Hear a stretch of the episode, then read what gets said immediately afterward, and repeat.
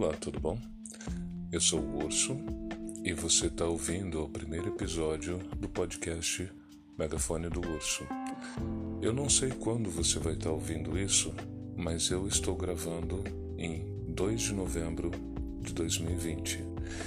Esse podcast ele não tem finalidade apenas eleitoral, mas ele é um canal de comunicação entre você e eu e ele vai ficar por aqui enquanto existir o Anchor, existirem podcasts, enquanto eu estiver na ativa. E eu espero que seja por muito, muito tempo. Então, olha só, é, 2 de novembro ele traz algumas reflexões pra gente, né? Ele é o dia de finados no mundo lusófono ele é o Dia de los Muertos no mundo hispanohablante e nos convida a uma reflexão sobre um momento da vida que socialmente nossa civilização não lida muito bem, que é o fim da vida. Mas não vamos nos eh, perder em divagações filosóficas a gente tem uma situação muito concreta, né? Nós estamos com mais de 160 mil mortos pelo Covid, a pandemia do nosso tempo. E eu digo pandemia do nosso tempo porque as pandemias são cíclicas história da humanidade, né? A escala dessa é inusitada porque também é um momento histórico inusitado. Nós estamos com 8 bilhões de habitantes no planeta e a facilidade de transporte torna a, a eficácia da, pandemia, da pandemia muito uh, forte. Mas veja bem, há mais ou menos há quase 11 anos atrás, eu fiquei viúvo. Eu perdi a minha Silvia. Ela teve um carcinoma ductal infiltrante, mais conhecido como câncer de mama, tá? Éramos só nós dois e quando um estava meio, como que eu posso dizer? Hum meio para baixo, o outro levantava a bola. Foi um trabalho de equipe até o final.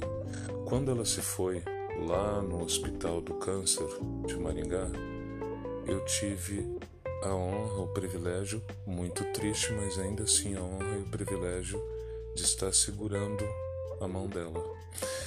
E eu acho que essa experiência ela, ela, ela é muito transformadora né? Mas por outro lado também uh, me fez perceber uma realidade. A gente, a família da, da pessoa com câncer, a família do paciente oncológico adoece junto. Adoece junto e precisa cuidados e tratamento não iguais ao do paciente oncológico, mas ainda assim precisa de cuidados e atendimento. E o poder público, ele infelizmente é falho nesse cuidado, nesse atendimento, nesse acolhimento da família.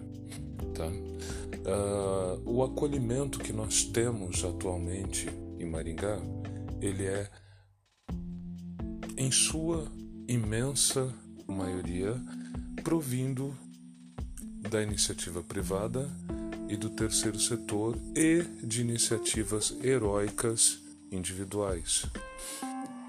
A minha proposta hum, é que o poder público faça é, parcerias público-privadas para estender esta rede de segurança, porque é exatamente isso: é uma rede de segurança, é um, um mecanismo que torna a convivência da família, do, da pessoa cometida do câncer torna essa convivência, essa vivência mais humanizada um, e um pouquinho menos difícil. Não vou dizer mais fácil. Não existe. Não existe situação fácil no tratamento do câncer, mas também ele não precisa ser tão difícil. Aí olha só, nós temos em Maringá, por exemplo, a Rede Feminina de Combate ao Câncer, que faz um trabalho heróico.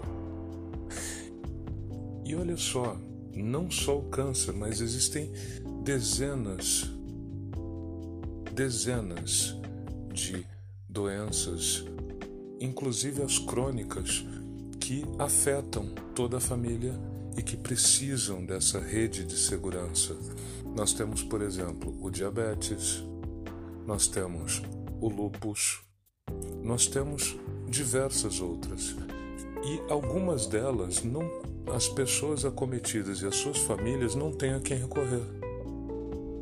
E honestamente eu acredito que é um dever constitucional Estado representado aí pelo poder municipal, acolher, atender, tornar-se um facilitador em, em, momentos tão difíceis. Então, olha só. Ah, eu já ia falando, já ia esquecendo de falar. Esse canal, ele também é um canal de comunicação. Você consegue mandar mensagens para mim e eu vou, na medida do possível, respondendo aqui no podcast. Então, olha só, quando você estiver lá na urna, lembre-se, lembre-se que quem está te representando precisa efetivamente cuidar dos seus interesses e dos interesses da sua família. Eu sou Urso candidato a vereador em Maringá pela Rede Sustentabilidade e o meu número é 18123.